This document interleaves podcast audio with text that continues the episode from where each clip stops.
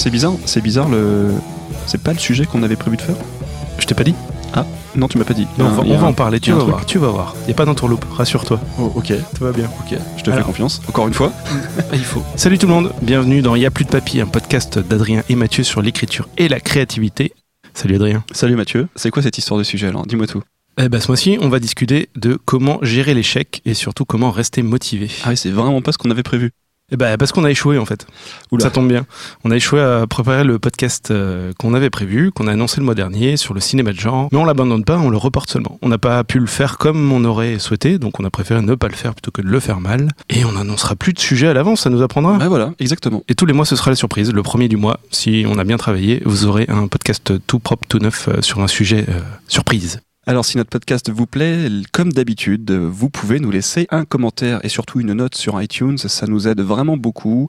Ça donne de la visibilité au podcast et en plus, ça prend quelques secondes à peine. Si c'est pas génial. 4, 5, 6. Allez, on est gentil. Et on en profite pour remercier, euh, remercier notre tipeur du mois. Merci Guillaume qui nous dit continuez les gars, c'est vrai, c'est super, instructif, vivant et exhaustif. Merci à Dominique qui nous souhaite bon vent. Merci Sauvan qui trouve ça chouette ce qu'on fait. Merci Arié et François. Merci Benjamin qui nous dit keep going les gars. Merci Daniel qui nous dit bonne chance. Merci Pascal qui nous dit bravo à vous deux. Et merci Marianne qui nous dit c'est une excellente idée, bon courage pour la préparation de vos podcasts. Et un merci à Hussein. Et ben merci à tous, c'est super, ça nous fait super plaisir. Alors c'est simple, si comme eux vous voulez nous soutenir financièrement pour le prix d'un café, bien sûr c'est pas énorme, le lien vers notre page Tipeee, qui est un site qui permet de soutenir les créateurs de contenu comme nous, est dans la description de ce super podcast. Et si vous avez plus d'argent que le prix d'un café, le prix d'un pastis, Le prix d'un pastis. voilà, au choix, selon le type d'auditeur qu'on a. Alors pour notre euh, ce podcast du mois, Mathieu, nous recevons euh, trois invités, dont deux sont des habitués de ce podcast. On ne présente plus euh, Pierre-François Bertrand, script docteur, qui officie notamment sur euh, www.lescript-jardinier.com. Salut PF, ça va? Bonjour. Pas trop Très bien. froid, ça va? Parfait. Tu me disais qu'il neigeait pas et que c'était... Il se réchauffe quand il vient à notre podcast, tu le sais bien, les gens se réchauffent C'est vrai. en notre présence. Non, non, je, je- pas du tout.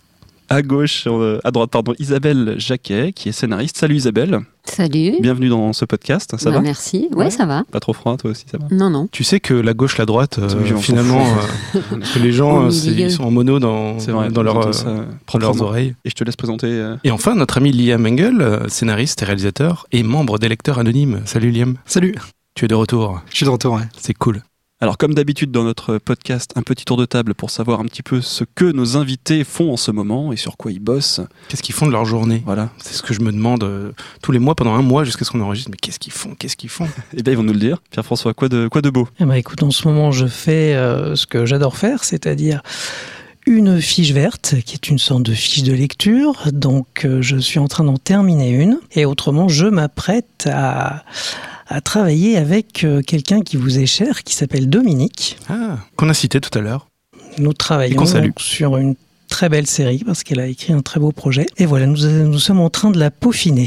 J'ai l'impression qu'à chaque fois que tu viens, tu nous dis que tu fais une fiche verte en ce moment, donc ça veut dire qu'il y a souvent des choses à faire. Ouais, c'est c'est vrai que j'en fais assez souvent et surtout j'adore ça. Ah bah c'est C'est c'est super, oui, super. Toi Isabelle Alors moi, en ce moment, je travaille sur un projet de scénario de cinéma, donc un long métrage, une comédie, Mhm. et euh, également sur une pièce de théâtre. Donc Ah. un projet de voilà. Et ce sont des projets euh, en coécriture. Je suis pas la seule. euh, Te voici dramaturge alors. Voilà, dramaturge. Ah oui, ça monte d'un niveau là. Attends. attention, hein, c'est l'écriture et la créativité, donc euh, voilà. Ah la théâtre, nous on fait plus le poids là. On, ne joue plus dans le même cours. C'est juste différent. C'est toujours de l'écriture. hein. C'est ça. C'est c'est dans un genre particulier ou? C'est de la comédie. Ah c'est de la comédie, d'accord. Liam, quoi de beau? Ben, pour ma part, là, je développe un, un projet de, un scénario de long métrage avec un- mon pote co-scénariste, une comédie. Euh, et à côté de ça, je suis aussi en train de pitcher de manière un peu euh, mercenaire euh, auprès de boîtes avec des, des pitchs de comédie euh, pour euh, partir sur des projets un peu en écriture pure, pas pour des projets perso, mais pour des euh, de la comédie qui puisse se, se vendre. De la Voilà. commande? De la commande, ouais. Voilà, D'accord. En mode mercenaire, c'est-à-dire euh, t'es armé? Ouais, voilà, c'est ça. J'essaie de m'armer de pitch avec des concepts euh, sociétaux euh, comme, comme tous les producteurs en cherchent en ce moment. euh, Comment on dit euh, Générationnel? Comédie Ouais, générationnelle. générationnel, euh, social, tout Intergénérationnel c'est ça. Et euh, à côté de ça, j'arrondis les fins de mois en faisant des fiches euh, de lecture. En tant que membre des lecteurs anonymes, Voilà. vu que je suis lecteur. Peut-être pour ceux qui ne savent pas comment ça se passe, ce collectif. Le collectif des lecteurs anonymes, bah voilà, c'est un collectif, c'est comme son nom l'indique, ça réunit des lecteurs de scénarios qui travaillent pour différentes boîtes ou différentes commissions. Et puis, euh, en fait, euh, c'est surtout plus un lieu d'échange pour des gens qui ne seraient jamais, jamais amenés à se rencontrer autrement. D'accord. Ça fait, euh, c'est comme les alcooliques anonymes, mais le, le problème en moins. c'est exactement, c'est ça. le problème, c'est qu'on lit des trucs pourris, on est mal payé. et ça vous déprime et il faut en parler en groupe. Exactement. Le c'est risque, ça. c'est d'être alcoolique, visiblement. Voilà, et tu deviens alcoolique, et Voilà. ensuite tu passes aux alcooliques anonymes. C'est un, premier pas en fait. C'est ça, c'est la porte d'entrée. Très bien. Je pense que tu as fait une bonne promo de ton truc. Merci. Eh ben super, merci à tous. Je vous propose du coup d'enchaîner sur le sujet. Ça fait longtemps qu'on avait envie de parler de ce sujet qui est l'échec. Alors, euh, on échoue tous. Sauf certains de nos invités. hein. Euh, On salue Martin, Théo, Yacine, Voilà. des gens, on- ils échouent pas, on dirait. Ils échouent jamais, ouais. C'est pour ça qu'ils sont pas venus. C'est vrai qu'ils Ils ont dit bah non, mais Ça attends, moi ça, j'échoue pas, et j'ai rien à dire. euh, Excuse-moi. Non, c'est pas vrai. Oui, donc pourquoi est-ce que vous nous avez choisi en fait pour parler de l'échec Est-ce que vous pouvez nous répondre Enfin, je t'avais dit, je t'avais dit, ils se douteraient d'un truc, Adrien. Oui, c'est vrai. Désolé. Euh, non, en fait, ce qui s'est passé, c'est que récemment, euh, on a un ami réalisateur qui s'est vu lâcher son court métrage par une prod. Pour lui, c'était un échec, alors que de notre point de vue, c'était pas plus mal, parce que la prod ne voulait pas vraiment payer l'écriture. Euh, bref, un mal pour un bien. Oui, voilà. C'était pas si dramatique que ça, et pour nous, c'était, c'était même plutôt bien. Voilà, t'élimines un peu les, les, les- peut-être les parasites entre guillemets, euh, et euh, tu peux avancer avec ton projet. Mais de son point de vue, c'était, euh, il avait échoué, euh, c'était vraiment quelque chose de très négatif, et il avait du mal à repartir. Du coup, on, on s'est dit que dans nos métiers, euh, l'échec est monnaie courante. Et finalement, euh, vous comme nous, bah voilà, on y, on y vient à un moment donné. Et on a tous entendu au moins une fois ce genre de phrase. 90% de ce qu'on écrit euh, ne verra jamais le jour, ou 9 projets sur 10 ne voient pas non plus le jour. Vrai ou faux? Ce- de votre point de vue. 100% vrai. Toi qui aimes bien les, les, les chiffres et les pourcentages. Voilà, et du coup, on s'est dit, et si on commençait ce podcast par raconter chacun une plantade, un échec qu'on a vécu? Un fail, Un fail, voilà. comme disent les jeunes. Et euh, on va commencer. Comme ça, on se lance dans le bain. Oui, bah voilà. Euh, mais en fait, euh, moi j'ai bien réfléchi. Et euh, Pensez à un autre échec? Pour moi, l'échec est quotidien, Adrien.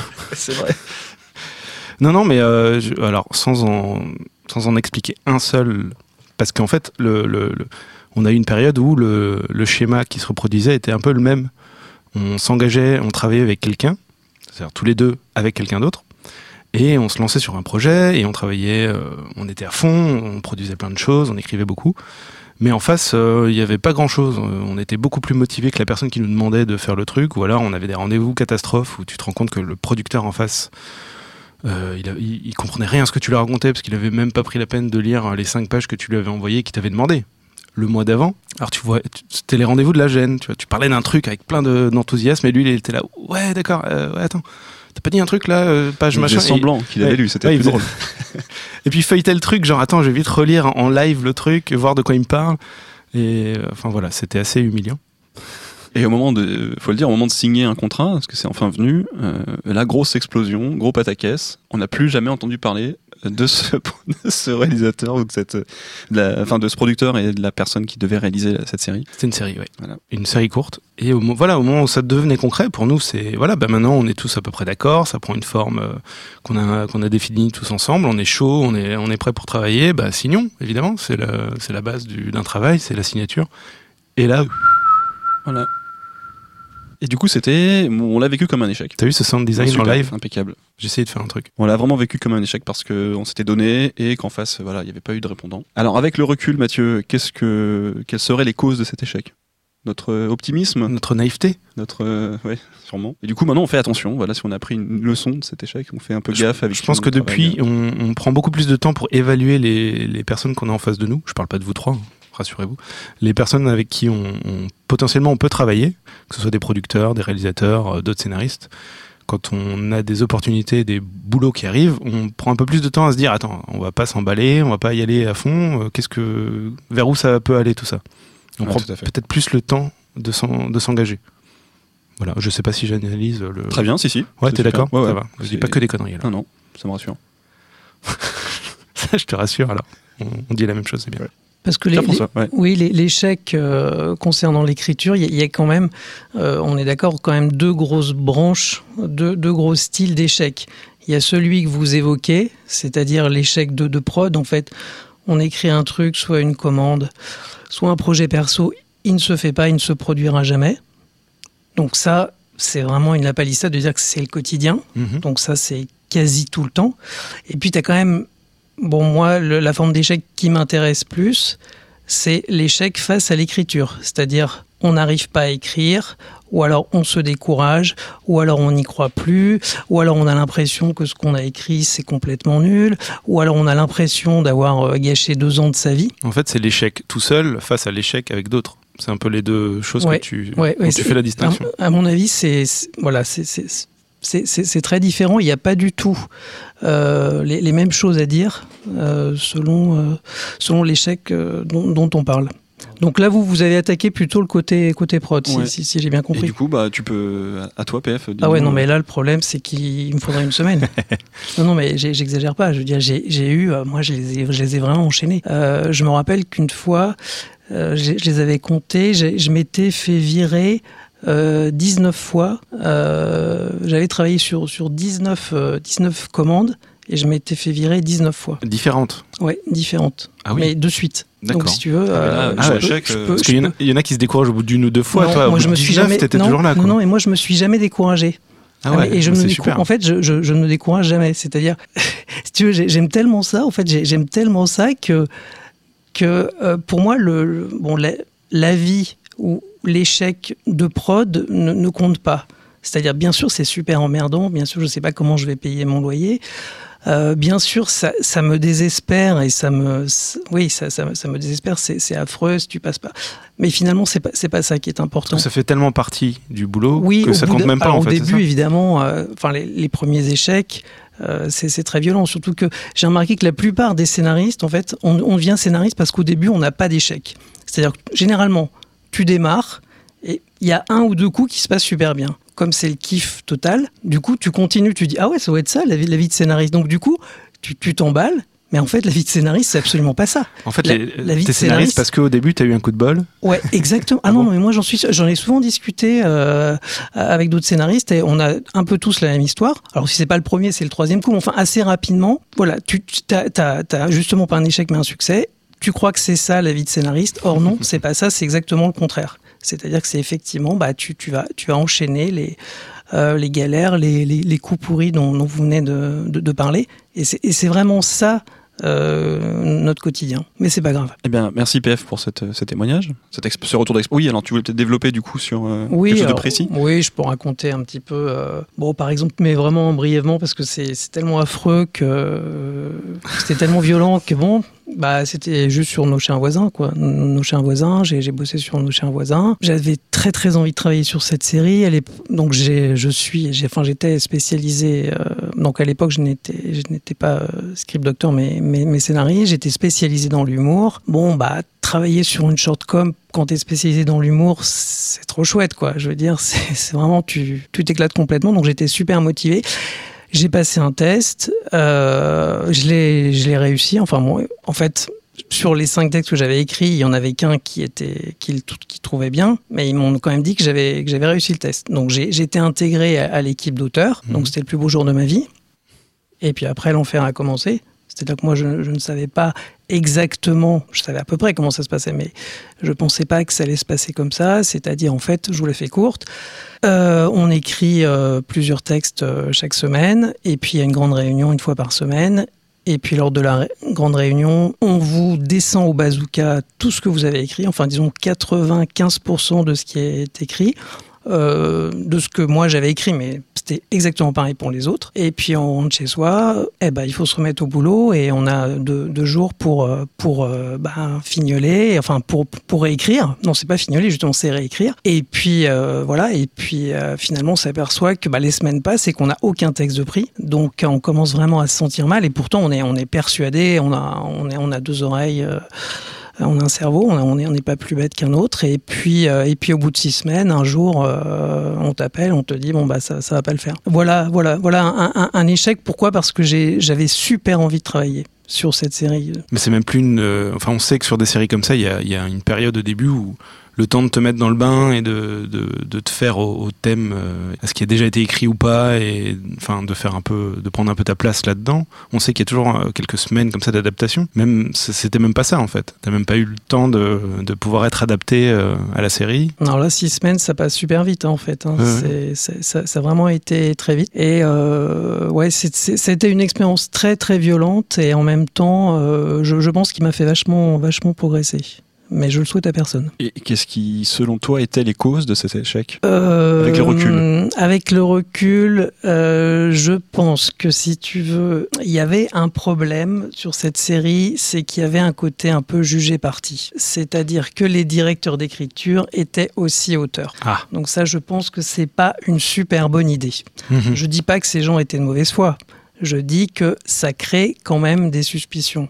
En tous les cas, moi, ce que je peux vous dire, c'est que mes textes ou les textes de mes petits camarades, je les trouvais globalement bons et jamais euh, je ne les aurais rectifiés euh, de, de la façon dont on nous les faisait rectifier. Je n'étais pas en fait d'accord Tu voyais pas matière à descendre euh, à tel point le- les pas textes. du tout. Et tout en connaissant, bien sûr, que, en reconnaissant qu'évidemment ces gens-là avaient une expérience bien supérieure à, à la mienne concernant cette série. J'en ai tout à fait conscience. Mhm. Mais il n'empêche que euh, pour moi, c'était pas de cette façon dont il fallait travailler. C'est pas comme ça qu'il fallait corriger les textes. Et il y avait euh, voilà une descente des textes à outrance qui était euh, difficile à, à vivre pour moi comme pour tous les auteurs. Oui, on- sans doute. Tu penses que les directeurs euh, d'écriture voulaient faire de la place pour que leur propre texte soit prioritaire ou bien qu'ils retouchent tout pour avoir un peu de droit d'auteur sur chaque sketch? Non, j'irai- j'irai pas jusque là. Tu vois, je franchement, je sais pas. J'ai jamais su le fin mot de l'histoire. Je les accuse de rien. Mais ce que je sais, c'est que ça, ce, ce- point de détail qui n'en est pas un, et ben, ça crée évidemment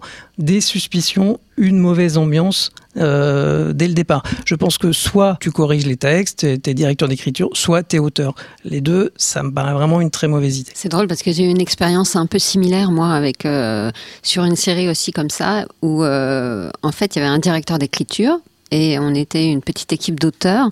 On était censé écrire, proposer euh, des des petits des épisodes comme ça. C'était euh, un format d'une quinzaine de minutes. On a travaillé quelques semaines comme ça, euh, en proposant des choses, en les recorrigeant, en les reprenant. Alors la- l'avantage, c'est que c'était c'était très sympathique.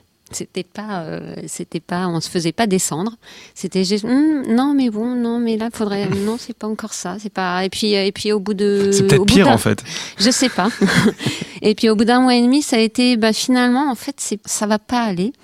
Et euh, au bout du compte, toute la série a été écrite par euh, le directeur d'écriture. D'accord. Alors, pour se recentrer sur le sujet, est-ce que c'était ton échec, euh, Isabelle? Paradoxalement, ce non, enfin pas pas vraiment, parce que Ton euh, meilleur échec. C'est, c'est pas, j'ai plus intéressant à raconter. Ah. Euh, alors, un, une chose que j'ai vécue euh, plus difficilement, c'était euh, sur un projet de série. Euh, que j'avais créé avec une, une co-auteure avec euh, avec laquelle on avait euh, on avait déjà fait pas mal de, de rendez-vous avec des producteurs euh, pas mal de démarches euh, où on avait été euh, plutôt euh, refusé et on avait enfin on était enfin tombé sur quelqu'un que le projet enthousiasmait que voilà Un Donc, elle producteur nous a- alors c'était une productrice Mhm. mais qui travaillait euh, euh, dans un groupe donc qui n'était qui avait un supérieur hiérarchique voilà, qui avait des comptes à rendre en fait qui n'était pas complètement autonome et euh, décisionnaire. Et Mhm. euh, donc on a travaillé euh, sur ce projet de série pendant euh, six mois. Donc on a on a fait du ping pong on a écrit repris modifié. Il y a une tierce personne qui est entrée dans la boucle qui faisait partie du même groupe qu'elle et qui amenait un, un acteur, donc une, euh, une star de la télé. Mhm. Donc il fallait euh, revoir un petit peu l'écriture en fonction de, de, de l'acteur, etc. On a changé le format aussi en cours de route Et c'était une série que vous apportiez que nous apportions. en plus. Ouais.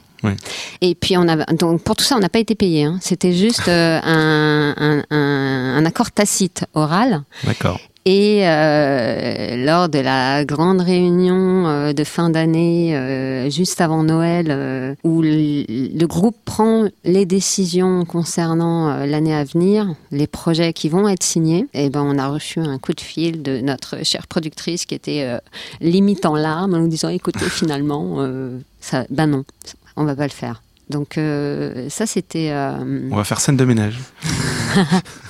C'était dur. c'était ouais enfin c'était euh, c'était décevant Mmh, C'était bah oui. décevant parce que le travail avait été très intéressant. Euh, on s'était très bien entendu avec la productrice. Alors, les points positifs. Donc, l'échec, c'est euh, de voir échouer un projet qu'on porte depuis euh, longtemps, qu'on a essayé d'adapter euh, en fonction des, des- des recommandations qu'on nous a données. On a vraiment joué les bonnes élèves. Quoi. On, a vraiment, on a vraiment fait tout ce qu'on nous demandait en essayant de, en même temps, pas perdre euh, l'essence de- du projet. Et puis, au bout du compte, de, voilà, d'être, euh, de repartir à zéro, en fait. C'est frustrant. C'est très frustrant, ouais, très énervant.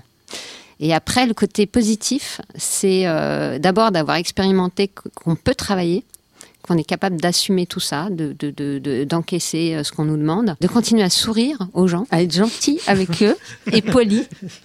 C'est très important parce qu'il se trouve que cette productrice m'a rappelé plus tard euh, pour Ah. un autre travail euh, pour lequel j'ai été payée. Donc euh, voilà. Bah, ça, c'était une belle leçon. Voilà, non, mais c'est euh, et, et c'était pas facile de garder, euh, voilà, d'être euh, même pas mal.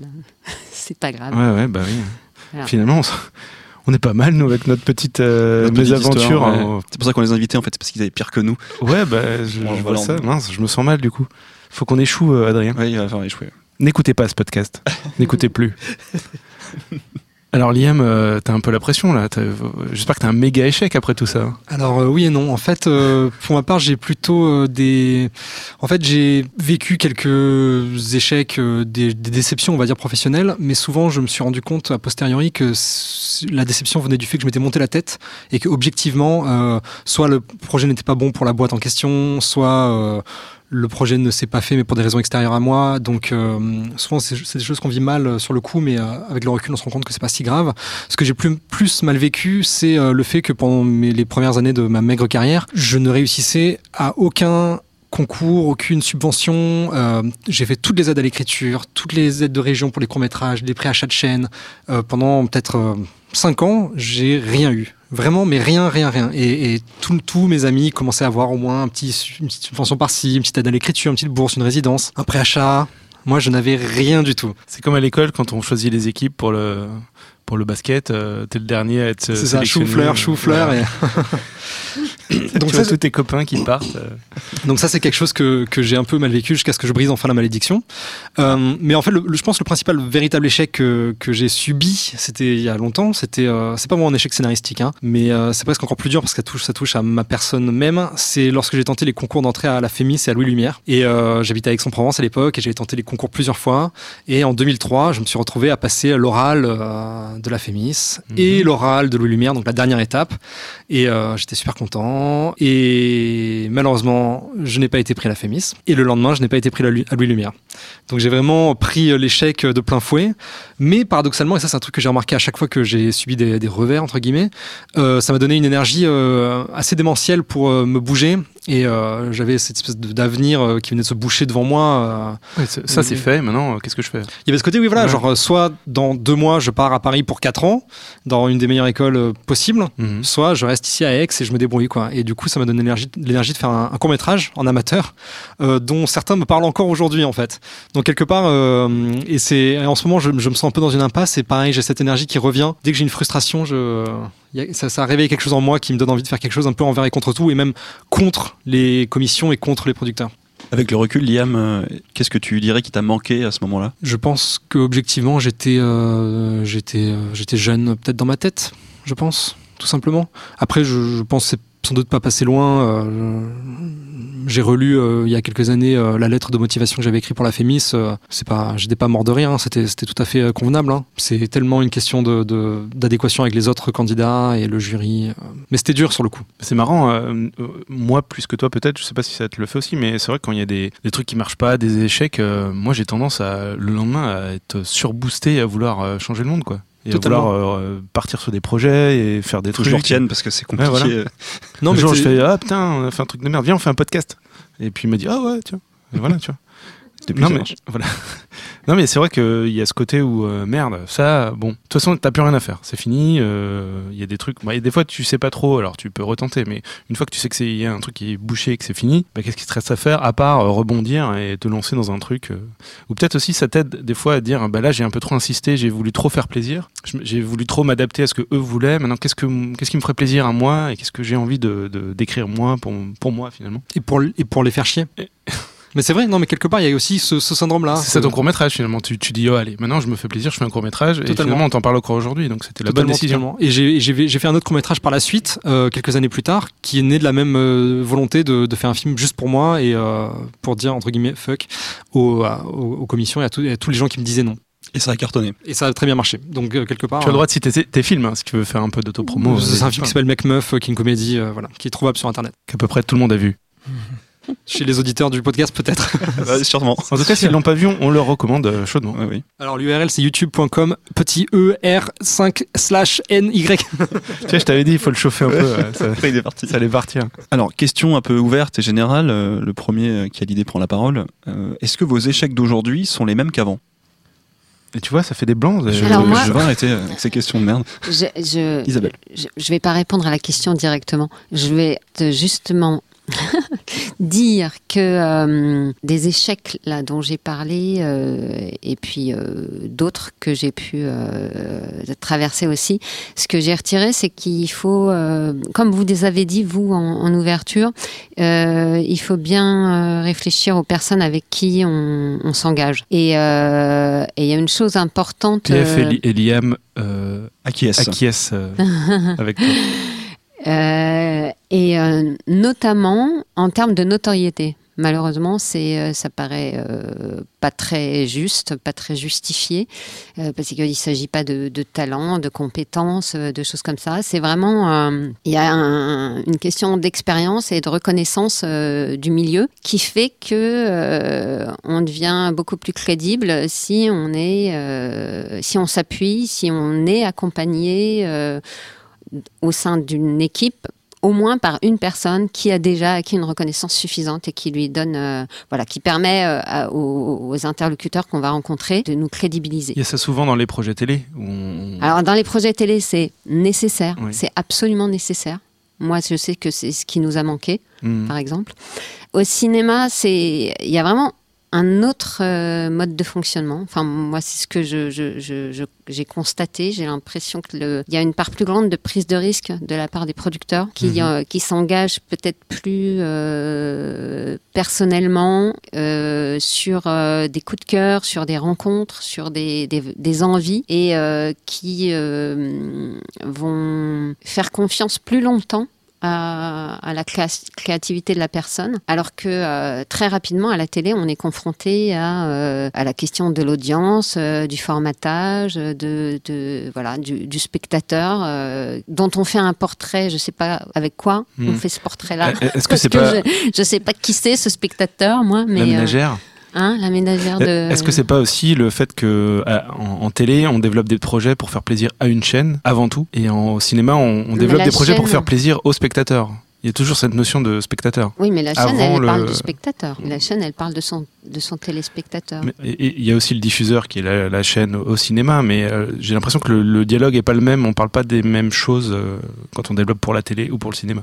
C'est peut-être aussi l'origine de, de ce genre de, de choses. C'est pas clair du tout. hein, Si si, c'est, si, si, c'est clair, mais je, en fait, j'ai l'impression qu'au cinéma, parfois, même la question du spectateur est pas forcément posée tout de suite, qu'il y a vraiment un intérêt pour euh, le sujet, l'histoire, l'originalité. C'est d'abord personnel Oui. par rapport aux J'ai producteurs. l'impression qu'il y a une plus grande euh, ouverture à la créativité, Mhm. oui, D'accord. à l'originalité. Donc, bien s'entourer évite les échecs. Tu voulais rajouter quelque Ouais. chose euh, à ce propos Euh, bah, à propos de la question euh, de, à la base, la, la question à laquelle j'ai pas répondu tout à l'heure, mais en fait, je peux quand même euh, répondre. euh, Est-ce qu'aujourd'hui, Aujourd'hui, vous- vous- aujourd'hui, voilà. j'espère que je les referai pas, mais j'ai l'impression d'avoir quand même eu tendance à avoir les, les, les- à, à me retrouver devant, devant le même euh, la même situation euh, quand je disais tout à l'heure il faut bien s'entourer c'est parce que à plusieurs reprises euh, les échecs que j'ai traversés étaient liés au fait que je partais avec des gens qui n'étaient pas les bonnes personnes.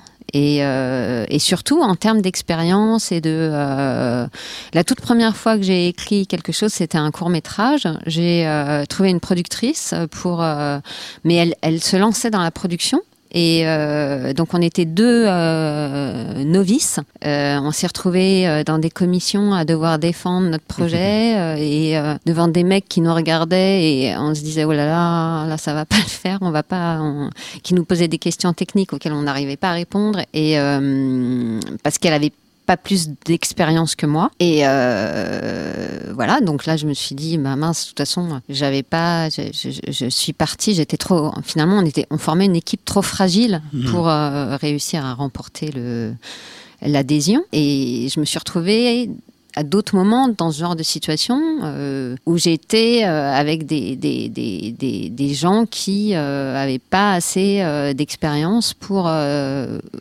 m'accompagner dans un projet alors que moi-même j'en avais pas non plus. Voilà. Donc euh, je l'ai fait plusieurs fois ouais. Et euh, j'espère que c'est bon là c'est fini je vais essayer de Tu, faire tu autrement dis que tu as appris de tes échecs et que tu, Ah tu fais attention maintenant avec façon, qui euh, oui. tu développes des choses. mais moi je pense qu'on apprend toujours euh, des échecs toute Ça va être façon. la C'est question pas suivante, du tout euh, des du coup. choses euh, négatives Pierre-François, c'était au bout de 19 fois. Oui, mais justement, c'est- je suis, un- je suis un peu inquiet. Je te charrie là-dessus. hein, Non, non, c'est- mais euh, je crois que je suis complètement débile. Non, non, non, non, mais parce que, excuse-moi, mais celui qui se prend une porte dans la figure 19 fois de suite, il y a un problème. Tu vois, c'est pas, c'est presque, euh, tu vois, c'est, Ouais, un peu je- la vie qui, te- tu vois, c'est, la vie qui te dit, euh, Coco, Oui, mais chaque, chaque cas est unique. Tu peux pas généraliser. Si, si- si c'est 19 fois le même projet que tu essaies de placer à la même personne, ah non, oui, non, là, c'est pas 19 fois, c'est sur 19, euh, 19, pro- 19 euh, séries ou projets différents. La vie te dit quelque chose. Donc, je pense qu'on l'a tous, je crois, vraiment bien dit. C'est-à-dire, évidemment, bon, c'est une la palissade, on apprend des échecs. Donc, il faut vraiment apprendre des échecs. Et tant qu'on rebondit derrière, bah, finalement, c'est pas vraiment un échec. Et après, quand on se prend une série d'échecs, il faut quand même après bien réfléchir et voir si il n'y a pas quelque chose de fondamental à changer. Bon, par exemple, je pense que c'est suite à mon expérience de scénariste que j'ai eu envie de, de créer euh, le script jardinier parce que j'en avais tellement marre en fait d'être traité Hmm. comme ça. Je me suis dit bon bah on- si tu te plains, bah t'as qu'à faire autrement, t'as qu'à t'as qu'à montrer qu'on peut faire autrement et que les auteurs ils sont 100 fois meilleurs si on les prend en charge, si on si on les regarde, si on s'intéresse à ce qu'ils écrivent et si on arrête de les maltraiter. Du coup, le script jardinier, c'était ta réponse Ah, mais euh, tout à fait, à mais l'échec. 100%. Ok, super. Et est-ce que, euh, bah, Liam, tu disais, euh, quand t'es chou derrière, tu rebondis et t'es à fond, est-ce qu'il y a une phase quand même de, de réflexion, de, de regard sur ce qui s'est passé? Il y a toujours déjà une phase de, d'humiliation déjà, où de, on- de dépression de dépression, ouais, où il faut par, par moment un peu embrasser le truc pour euh, vraiment, euh, enfin, ne pas se mentir à soi-même et vraiment reconnaître qu'on est dégoûté. Après, ce qui est important, je pense, c'est surtout euh, de pas tomber dans un délire de persécution et d'être euh, spécifique. Il y a une fameuse phrase, c'est il faut être spécifique sur qui ils, au pluriel, sont. Oui. Parce que des fois, souvent, on, on imagine qu'il y a une espèce de complot contre nous. Et en fait, euh, si on met un nom et un visage sur la personne qui a dit non, euh, on, on- on la, on la ramène à juste une personne dans un contexte, dans une boîte ou dans une commission ou autre. Et, on, et on, tout ce qu'il faut, c'est un oui, en fait. Donc, euh, si on commence un peu à segmenter les choses plutôt que faire une espèce de prix de gros où on, euh, on s'imagine que tout le monde est lié contre nous, euh, là, on s'en sort pas. L'échec, en gros. C'est ça, l'échec en gros. Ouais. Après, ce qu'il faut éviter de faire, je, je pense, c'est euh, enfin, on a tous tendance à se comparer à soi-même versus le monde entier. Donc c'est un peu genre moi, ma carrière de court-métragiste versus, Versus, Steven euh, Spielberg, Orson Welles, euh, Ah, euh, Jeff Nichols, euh, Steve- Steven Soderbergh. Enfin, alors qu'en fait, si on prend chaque personne individuellement, ils ont aussi leurs échecs, leurs réussites. Euh, celui qui a tel talent dans tel domaine n'a pas, enfin celui qui peut réaliser E.T. ne sait pas forcément réaliser The Insider ou autre. Enfin bref, je prends des, des très grands noms là, hein, mais c'est pour. je pensais que t'allais dire oh, Martin, Théo, euh, Yacine. Mais même voilà, Yacine, je pense qu'il a aussi ses échecs euh, et c'est juste qu'on a, on- de, vu de l'extérieur, on, on voit, on voit, que la win, mais je pense que Yacine aussi, il a, il connu des revers. Donc voilà, je pense que ça c'est les principales choses euh, à retenir. Moi, c'est marrant que vous m'ayez invité parce qu'il y, a- il y a peu de temps, j'avais, j'ai créé un, docu, un doc, un document Word qui s'appelle Motivation cinématographique, où j'ai commencé à compiler. J'en ai, pas compilé beaucoup pour l'instant, mais des, échecs, des récits d'échecs ou de galères sur des projets qui ont fini par se faire. Et euh, où on voit que euh, les frères Duffer, là, sur Stranger Things, ils ont essuyé genre 20 refus de networks avant de- que Netflix leur dise oui. Euh, où on voit que Denise Gamzerguven, elle s'est fait lâcher par son producteur en race campagne un an avant que le film ne soit diffusé à Cannes. Enfin, je veux dire, il y, a- un moment où, tout le monde, enfin, on, a tendance à voir tout le monde comme des winners, tous les gens qui sortent un long en salle comme des winners, finalement, euh, Et le livre, il sort quand ce sera un très court livre pour l'instant. Du coup, est-ce qu'on parle, on parle pas assez d'échecs finalement ou? Trop peu Ben souvent, euh, il y, a- quelques mois, j'avais pensé lancer le sujet sur Facebook en fait, parce que c'est un peu comme euh, attention sujet euh, super gore, euh, les fausses couches. Il y a toujours ce côté un peu chez les futures mamans, voilà, quand une, femme fait une fausse couche, il y a toujours ce côté, il y a un peu une omerta là-dessus, c'est un peu gênant d'en parler, etc. Et dès qu'on commence à en parler, on voit que plein de gens ont vécu ça en fait, et souvent des trucs beaucoup plus gore. Et c'est un peu comme ça l'échec cinéma. Enfin, on est tout le temps en mode genre, ouais, j'ai eu l'aide de la région machin, ouais, j'ai signé avec LGM, ouais, machin. Et finalement, euh, on passe un peu la, la loose sous le, sous le tapis, euh, surtout dans nos sociétés un peu d'image où on est vraiment en mode genre point levé. euh, Donc il faudrait plus de fausses couches euh, d'écriture. c'est ça. Et qu'on en parle. Et Qu'est-ce que tu as appris toi, du coup, Liam, de tes échecs? Attends, temps- temps mort de réflexion. Eh ben, J'en profite pour. euh, Sincèrement, pas grand Oh, je te- J'en profite pour dire à nos éditeurs que s'ils ont des échecs à nous raconter, ils peuvent nous envoyer ça, nous écrire ça euh, un par mail podcast, Ouais, bien sûr. à podcast@adrienetetmathieu.fr et euh, si Enfin, c'est mémorable, on les lira peut-être la prochaine fois à l'antenne et, euh, et, et sinon on les transmet à Liam qui, euh, qui en fera un livre en plusieurs tomes parce que je pense qu'il y, a- il y a de quoi faire. C'est ça. Mais il faut que votre film finisse par se faire, sinon c'est pas intéressant. sinon c'est juste de la lose-lose. Ouais, mais je, je, je viens un peu schizo en fait. Euh, Je, trouve ça fi- finalement le sujet est vachement compliqué parce que il est à la fois simple et compliqué. Mais ce que je veux dire, c'est que finalement, euh, même quand je me faisais virer, en fait, j'avais pas vraiment l'impression que ce soit un échec. Pourquoi? Parce que pour moi, à partir du moment où toi, en tant qu'auteur, tu as donné tout ce que tu avais dans le ventre, que tu as été au bout du truc, que tu as bien écouté ce qu'on te disait, que tu as parfaitement respecté euh, le cahier des charges, que tu as rendu ton document dans les temps, à partir de ce moment-là, que finalement on te dise euh, dès le début ou euh, plus tardivement, bon bah vous faites pas l'affaire, moi je trouve que c'est pas un échec. Et donc c'est pas grave du tout. Tu es très stoïcien alors. Non, mais ça, me paraît une évidence. Pour, moi l'auteur doit être, c'est c'est dans son cœur qu'on doit, que lui-même doit sentir si vraiment c'est un échec au sens où il n'a pas été au bout de là où il aurait pu aller. Mais si, si c'est le cas, s'il a été au bout, ça peut pas être considéré comme un échec. C'est pas parce que euh, tel prod, tel directeur d'écriture va te jeter. Toi, tu sais au fond de toi ce que ce que t'as donné, et, et c'est ça le plus important. Il faut parfois du recul pour s'en rendre compte. Non, parce que je pense que tu sais, quand tu es dans, quand, quand, quand t'es dans l'écriture, tu vois, tu sais, toi, si tu as été au bout ou pas. Je pense que, après, avoir été au bout, c'est un peu différent que d'être bon. Mais ce qui compte, c'est tu vois, c'est comme un tennisman. Je veux dire, euh, je veux dire, euh, Nadal, s'il perd, c'est pas grave. Pourquoi c'est pas grave? Tu, le verras toujours perdre en souriant. Pourquoi? Parce que lui, il a été au bout. Il pouvait pas aller plus loin. Et ben nous, les auteurs, c'est exactement pareil. Après, je trouve que c'est c'est la difficulté du, du statut d'auteur, c'est d'être euh, dépendant comme ça de, euh, du lecteur qu'on a en face de soi, de, la personne à qui le texte est destiné, et le fait que euh, de toute façon, un scénario, c'est toujours un objet transitoire. Et, donc l'aboutissement du scénario, quand même, c'est euh, la réalisation. Et ce qui, est, très frustrant, c'est quand on n'arrive pas euh, au bout c'est-à-dire que même si on est conscient qu'on est allé jusqu'au bout de ce qu'on pouvait donner, euh, il y a une, euh, une frustration si euh, l'objet n'est pas transformé. Et, euh, et même avant ça, ce qui peut être frustrant dans le mode de fonctionnement, par exemple à la télé, dans le fait qu'on puisse être remplacé en cours de, de développement d'un projet, Dans le cinéma aussi. dans le cinéma aussi. dans le cinéma aussi. Alors là, euh, je ce que je trouve encore plus dur, c'est qu'on a, on est allé jusqu'au bout de ce qu'on pouvait donner à l'instant T et c'est comme si on nous enlevait un, bébé qui est pas encore fini, quoi, ou qui est- et, on dit mais attendez, avant de dire que c'est pas satisfaisant, laissez-moi le terminer. Et euh, ça, je trouve que c'est un, moi, c'est une chose que j'ai euh, vécue. Euh, et comme tu disais tout à l'heure, euh, on peut pas dire que c'est un échec puisque on va jusqu'au bout de quelque chose, voilà. C'est juste que au lieu de continuer, on pensait être à une étape et puis finalement c'est pas une étape, c'est fini et puis on dit on, on- on passe le relais. Pourquoi? Bah parce que bon, en fait, c'est pas tout à fait ça et on a envie de dire mais attendez, c'est pas fini, c'est euh, Souvent en face, on, on- les gens qu'on a en face voient pas les étapes. Ils s'attendent à avoir quelque chose de fini très vite. Et, Enfin, nous, nous, ça nous arrive régulièrement d'avoir Oui, des oui. gens en face de nous qui, euh, qui s'attendent à lire un truc définitif et voilà, c'est bon. euh, Ouais. ah, et moi, non, mais moi je trouve que ça c'est un vrai problème euh, professionnel. C'est-à-dire que euh, on devrait avoir quand même des, euh, des interlocuteurs un peu plus euh, compétents de- d'être- d'évaluer le, le processus créatif en fait. Bah, c'est encore est une fois, c'est toujours la question de savoir s'entourer. C'est aussi de- dans ce sens-là, savoir s'entourer de, de gens pour qui on travaille et qui savent apprécier cette valeur. euh, Ouais. Après, le problème, c'est qu'il y, a- y y pas mal d'intervenants et que, euh, Mm. tu vois, tu, on peut être approuvé par certains et puis derrière, il y en a un autre qui intervient et qui dit mais non, mais ça va pas, je comprends pas. Ah oui.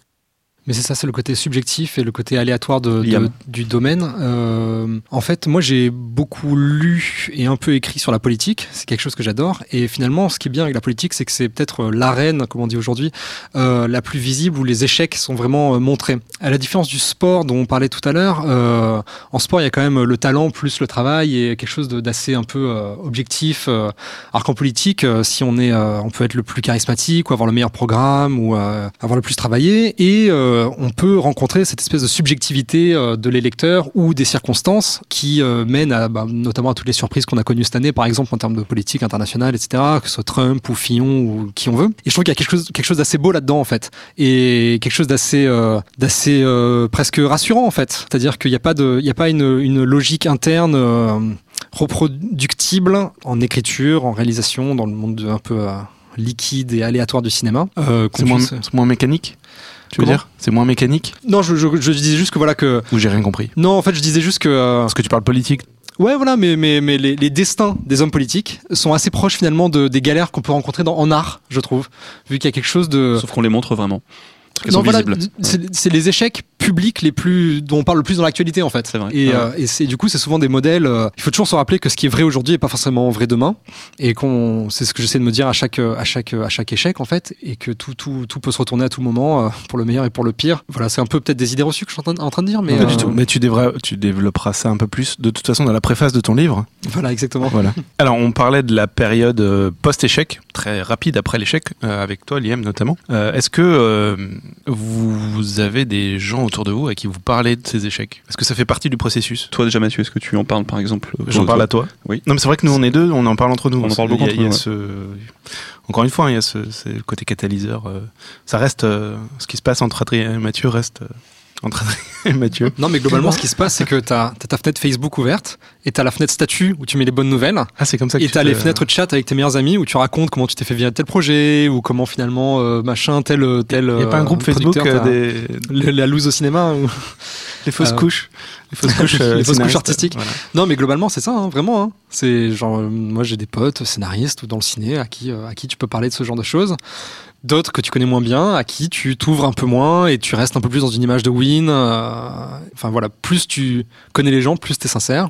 Et moins tu les connais, plus tu arrondis un peu les angles et tu embellis la réalité, je trouve. C'est exactement ça. Pierre-François. Bah, je trouve ça super intéressant. Que dire on, de plus on en a un petit peu parlé euh, tout à l'heure. En fait, on est, on est quand même un petit peu dans, effectivement, dans, dans l'idée de donner effectivement ces- ces- cette image de winner où effectivement, ce qu'on disait tout à l'heure, on, on ne peut pas ou on ne doit pas parler d'échecs, donc on ne parle que des bonnes nouvelles. Mais souci, parfois, pendant des mois, voire des années, il n'y en a pas de bonnes nouvelles. Et là, parfois, ça, ça devient très chaud. Il faut les créer. Alors quel est le problème à parler de ces échecs finalement pour vous? C'est une question d'image, c'est-à-dire qu'on est dans une société de l'image, on veut tout le monde veut donner une bonne image de soi et la bonne image c'est une image de gagnant, c'est pas une image de, euh, de, de- de gens qui rencontrent des difficultés, de malheureusement je trouve d'ailleurs, parce que je trouve ça beaucoup plus intéressant de partager une expérience euh, réelle, humaine, euh, où on tombe, on se relève, on se fait mal, on prend des coups, on est. D'ailleurs c'est ce qu'on raconte dans nos histoires en fait. hein. Oui. Alors fait. on dit, voilà, il y a- s'il n'y a pas de conflit, s'il n'y a pas de problème, il n'y a pas d'histoire, mais par contre, nous, notre vie à nous, elle doit avoir l'air, mais il n'y a rien, il se passe rien, il n'y a que des trucs géniaux. Donc euh, c'est assez paradoxal. C'est un peu comme cette image euh, qui circule euh, beaucoup euh, entre créatifs sur Internet, c'est euh, l'iceberg, avec le- la partie succès de l'iceberg qui est toute petite, et en dessous la montagne de, pas. hein. travail, d'échecs, et, etc. Il y a aussi l'image du mec euh, qui, qui, qui creuse avec une pioche et euh, il s'arrête au bout d'un moment parce qu'il en a marre et celui d'en dessous il continue à creuser, il y a des diamants à genre 5 cm et il est Ah sur le oui. point de tomber dessus. Ouais, C'est vrai. Ah, je la connaissais pas celle-là. ouais c'est un petit truc de motivation.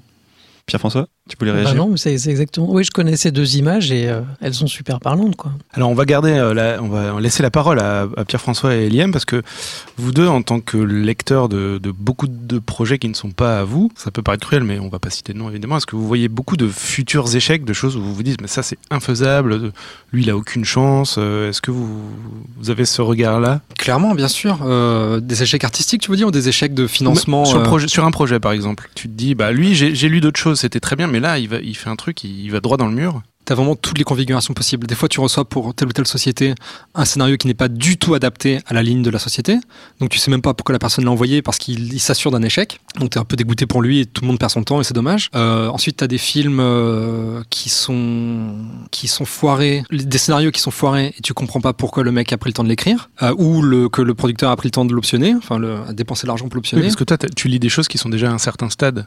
Je lis franchement, franchement à tous les stades. hein. Je Ouais. lis des scénarios sans producteur, des scénarios avec des, enfin bref, je lis un peu de tout. Et est-ce qu'il y a une tendance là-dedans? Est-ce qu'il y a plus de projets euh, complètement foirés, euh, optionnés par exemple? Bah, disons quand même plus tu arrives euh, tard dans le processus, donc plus le film est entre guillemets déjà a déjà un soutien derrière lui, mieux il est. Ah, en général, Plus travaillé, il est bien au moins. sûr, Ouais. bien sûr, bien sûr. J'ai eu peur un instant. Non, non, il y a quand même un peu des règles, mais euh, ce qui est horrible, c'est quand tu fais la liste dans ta tête de tout ce que tu as lu, et il y avait aussi des trucs bien dedans, et tu sais qu'ils ne pourront pas tous, tous se faire, et tu, tu te retrouves face à cette masse de projets qui existent, que tu listes chez toi sur un document Excel, euh, et, que, tu- et tu te rends compte à quel point... euh, on est, on est des dizaines et des, enfin des centaines à écrire et, et, euh, et c'est, c'est- là c'est- ça c'est un peu déprimant à regarder. Beaucoup d'appelés, peu d'élus. Tout à fait. Alors, entre euh, point doc, euh, Excel, est-ce que tu prépares un PowerPoint de quelque chose? Moi, je me demande du coup. Euh, ouais, je sais pas quoi dire mais oui. Euh, et toi, Pierre-François, dans tes, euh, dans, dans tes demandes de- d'accompagnement, est-ce que tu, tu, tu vois des, des- parfois des, des projets impossibles, peut-être? Dans tous les cas, je vois, je vois pas d'échec. D'accord. C'est ça qui est génial. Euh, c'est parce que tous les gens, bah tous les gens, il n'y en, a- en pas tant que ça, mais bon, Euh, il y en a quand même. Pense à ton image, il y en a beaucoup, il y a beaucoup de gens. Les gens, euh, Le donc succès, les, les milliers de personnes qui me, qui me contactent chaque semaine, non, j'en ai fait En fait, ce sont des gens qui ne sont pas en échec. Pourquoi? Parce qu'ils sont dans l'action. En fait, je pense que l'échec, c'est l'inertie. Tu es en échec, et on, l'a vu tout à l'heure euh, à travers chacun de nos, exemples. En fait, tu es, en échec quand, quand tu n'avances plus. Mais quand tu as l'idée de demander euh, l'avis de quelqu'un, une, une fiche de lecture, euh, un regard, quand tu as l'idée de t'arrêter 15 jours, bref, quand tu es en mouvement, tu peux pas être en échec. Et tous les gens qui viennent euh, vers moi, en fait, ils sont à un certain stade de leur scénario. Ils ont le sentiment, la plupart, parce que c'est ce que je recommande sur mon site, c'est exactement ce qu'ils ont fait la plupart, c'est-à-dire qu'ils ont vraiment été au bout. Là, pour le coup, j'en j'en reparle. Là, voilà, ils, ils sentent que c'est pas top top, qu'il y a encore une marge d'amélioration, euh, mais que pour l'instant, ils sont pas capables de, voir comment ou ça, euh.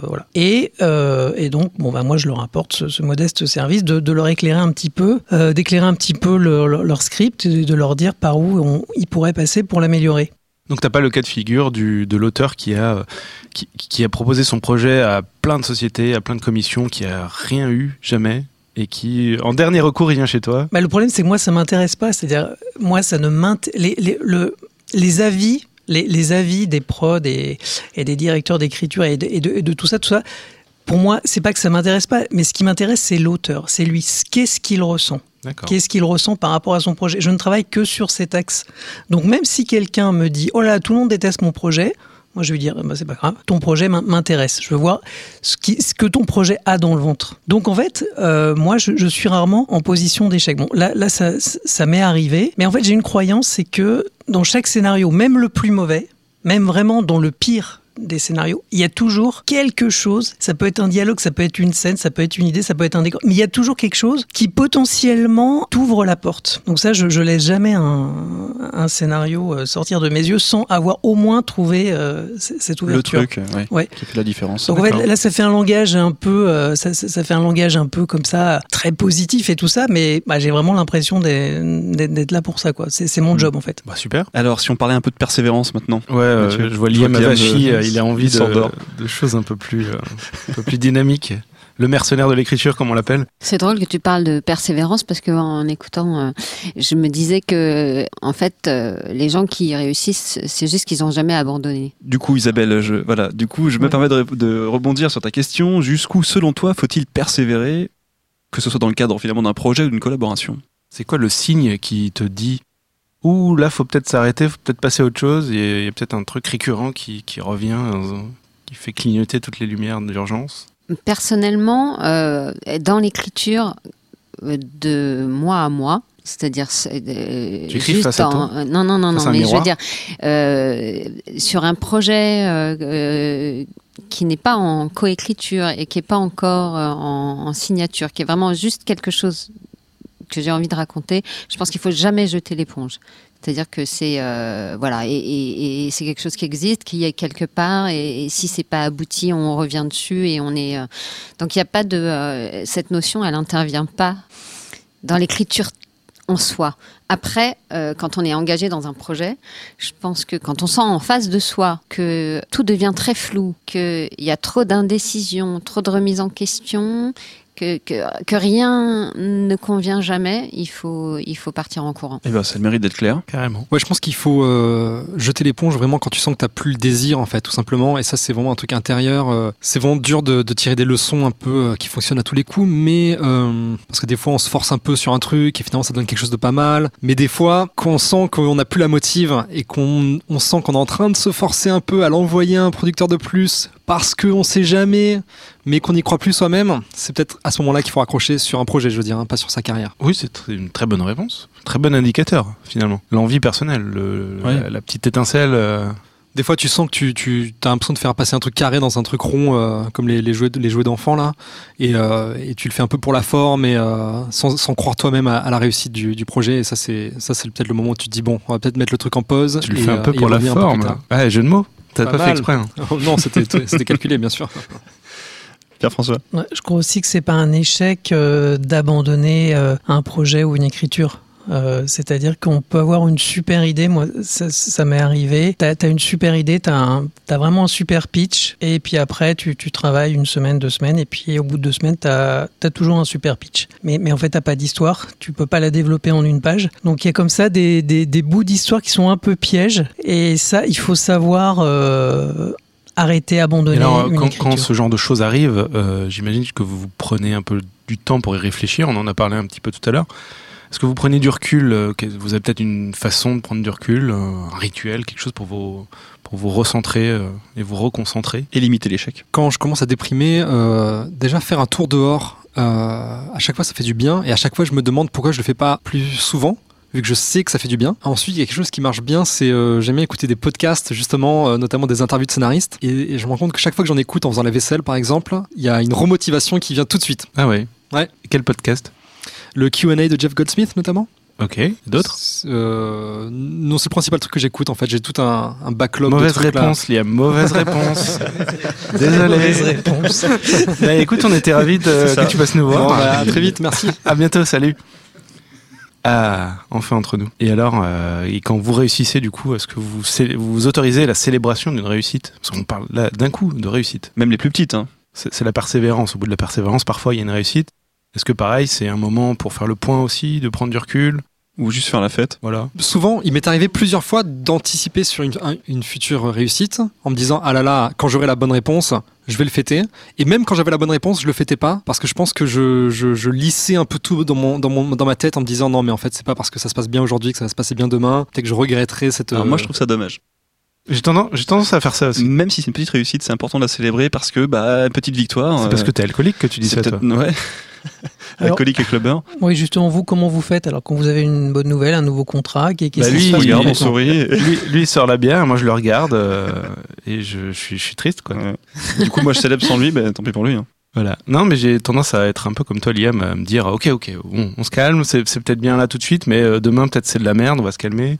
Ça n'empêche pas d'apprécier, hein, mais Bien j'ai jamais euh, officiellement fêté quelque chose en mode allez, je vous paye tous un coup, euh, allez, on fait la teuf. euh, ça a toujours été ah, je suis super content, j'ai eu tel truc. Hmm. Oui, oui. J'ai jamais marqué le coup de manière. Parce que c'est pas fini en fait, c'est jamais fini. Oui, en Euh, plus, c'est oui. ce que j'allais dire. En fait, c'est- l'impression que ça donne, c'est que quand on a une bonne nouvelle, c'est le travail commence et finalement ça recentre, ça concentre. On est comme dans un, on est dans un processus et, et c'est plutôt, euh, ça se densifie. C'est vrai que moi je, je réfléchis, mais j'ai l'impression que j'ai euh, pas vraiment euh, célébré euh, les bonnes nouvelles. C'était plutôt ah bon, alors Ah, maintenant voilà. allons-y quoi. Ça c'est fait, maintenant faut s'y mettre. Ouais, quoi. voilà. Je me demande si la célébration, c'est pas une question de maturité. Parce que, en fait, Je dois être quand- le plus immature de cette table. quand j'étais euh, non mais justement c'est le contraire C'est le plus jeune. quand j'étais euh, quand j'étais jeune euh, voilà j'aurais plutôt euh, tendance à faire comme comme Mathieu et Liam oh là là non non euh, surtout pas euh, boulot boulot boulot et en fait maintenant la, la- la- le moindre petit contrat la,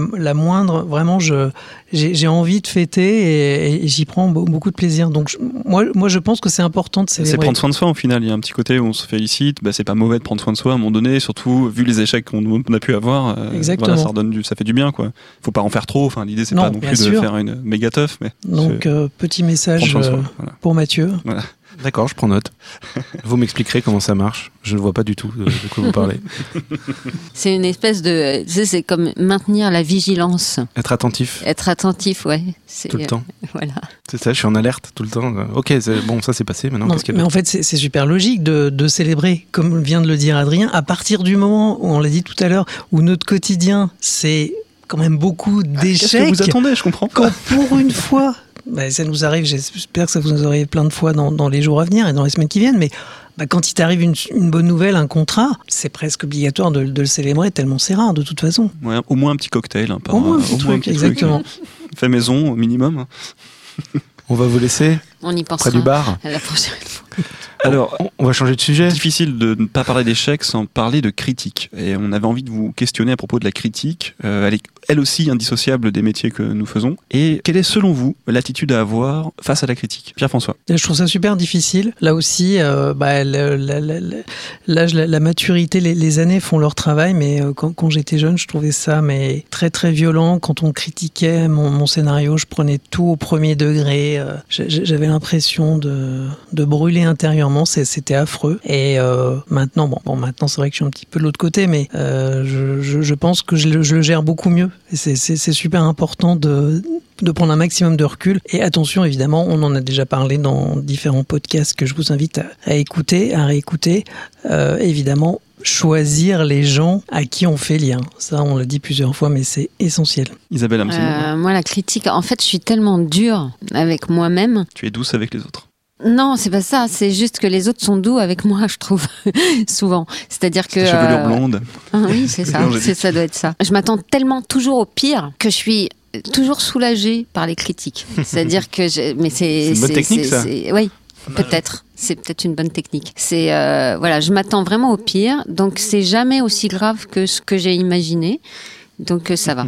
C'est c'est euh, bon. Alors j'apprécie énormément. euh, les critiques euh, encourageantes et, et positives, mais, mais si elles sont euh, négatives, euh, elles sont rarement aussi violentes que, que ce que j'avais euh, Anticipé. euh, anticipé. Donc, euh, du coup, elles sont euh, recevables. Ouais, ouais, ouais. Plutôt chouette ça. Liam Moi, je vais porter le débat plutôt sur euh, le terrain des motifs de refus, plus que des critiques euh, constructives de potes ou autres. Euh, moi, ce qui m'énerve euh, souvent, c'est tout ce qui est. euh, Monsieur les- recentre le débat. hein. je vois ça, te- ils se permettent de. Ouais, c'est hop. D'habitude c'est nous, puis là, Voilà. Non, moi, ce qui m'énerve, c'est toutes les, les grandes leçons que les, les producteurs ou les lecteurs peuvent te sortir euh, sur telle ou telle raison qui expliquerait que tel ou tel film ne peut pas se faire. ça sent le vécu. Ça. Bien sûr que ça sent le vécu.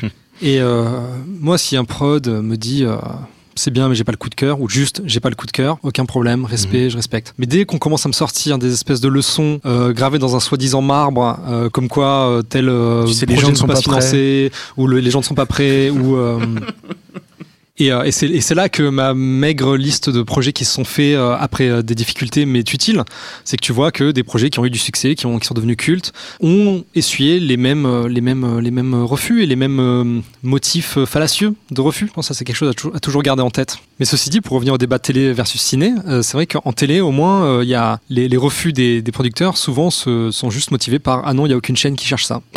Et au moins, c'est réglé et y a- ton ego reste euh, intact et ça va plus vite. Mhm. Alors que des fois en ciné, tu sens que les gens tournent un peu autour du pot et trouvent des espèces de fausses raisons artistiques ou euh, osent pas trop dire la vérité ou se cachent derrière des soi-disant leçons du marché. Ça, c'est insupportable. Et en tant que lecteur, je plaide coupable parce que des fois, je sens que dans ma critique, euh, dans ma fiche, je, je- Tu t'orientes là-dessus des Non. fois, je, je- je- j'essaie de, me- de me réfréner, mais il m'arrive sans doute d'écrire des choses un peu bêtes par moment, quoi. C'est sans m'en rendre compte. Moi, récemment, j'ai eu un retour comme ça d'une productrice sur un projet de série. où Elle m'a dit euh, c'est un super projet, mais pour la télé française aujourd'hui, je vois pas. Bah oui, au moins c'est. C'est C'est clair. clair, c'est clair. Alors du coup, comment vous êtes vous critique avec les autres? Moi, j'ai une réputation parmi mes potes d'être sans pitié. Euh, Bah, Le mercenaire, hein, le mercenaire, on. Le mercenaire, ouais. ou, ou l'enculé. Mais globalement, euh, non, mais globalement, j'ai ouais, j'ai je- pas ça dans mes synonymes de mercenaire, moi. Je... Euh, non, globalement, euh, je suis pas, je suis pas cruel du tout, hein, mais euh, en fait, mes, mes potes sont tous talentueux. Donc, ils me font jamais lire des trucs nuls. Est-ce qu'on est tes potes, nous? Euh, mais j'ai jamais rien lu de vous, justement. On n'est pas encore potes alors. On n'est pas encore pote pote quoi, pote de, de critique quoi. Donc euh, autrement dit, euh, je me suis rarement retrouvé à devoir lire un- quelque chose pour un, un ami qui était vraiment horrible. Donc euh, donc je peux toujours me permettre d'être dur sur les points négatifs Mhm. en sachant toujours qu'il y aura des points positifs. Et euh, et, euh, et je, ouais, je, je prends pas trop de, de pincettes. euh, Enfin, j'essaie de commencer par un truc positif et finir par un truc positif et mettre les critiques au milieu. Juste de Classique. de- ouais, diplomate. Mais euh, mais ouais, j'y vais ouais, ouais ouais. Avec les projets dont tu ne connais pas les auteurs et qui- Ah, alors ça c'est différent parce que ça c'est souvent des, des- souvent ma fiche ne remonte pas jusqu'à jusqu'aux oreilles des auteurs, elle reste juste en interne au sein des sociétés et puis elles servent un peu de prétexte téléphonique pour un refus. donc tu te lâches Mm.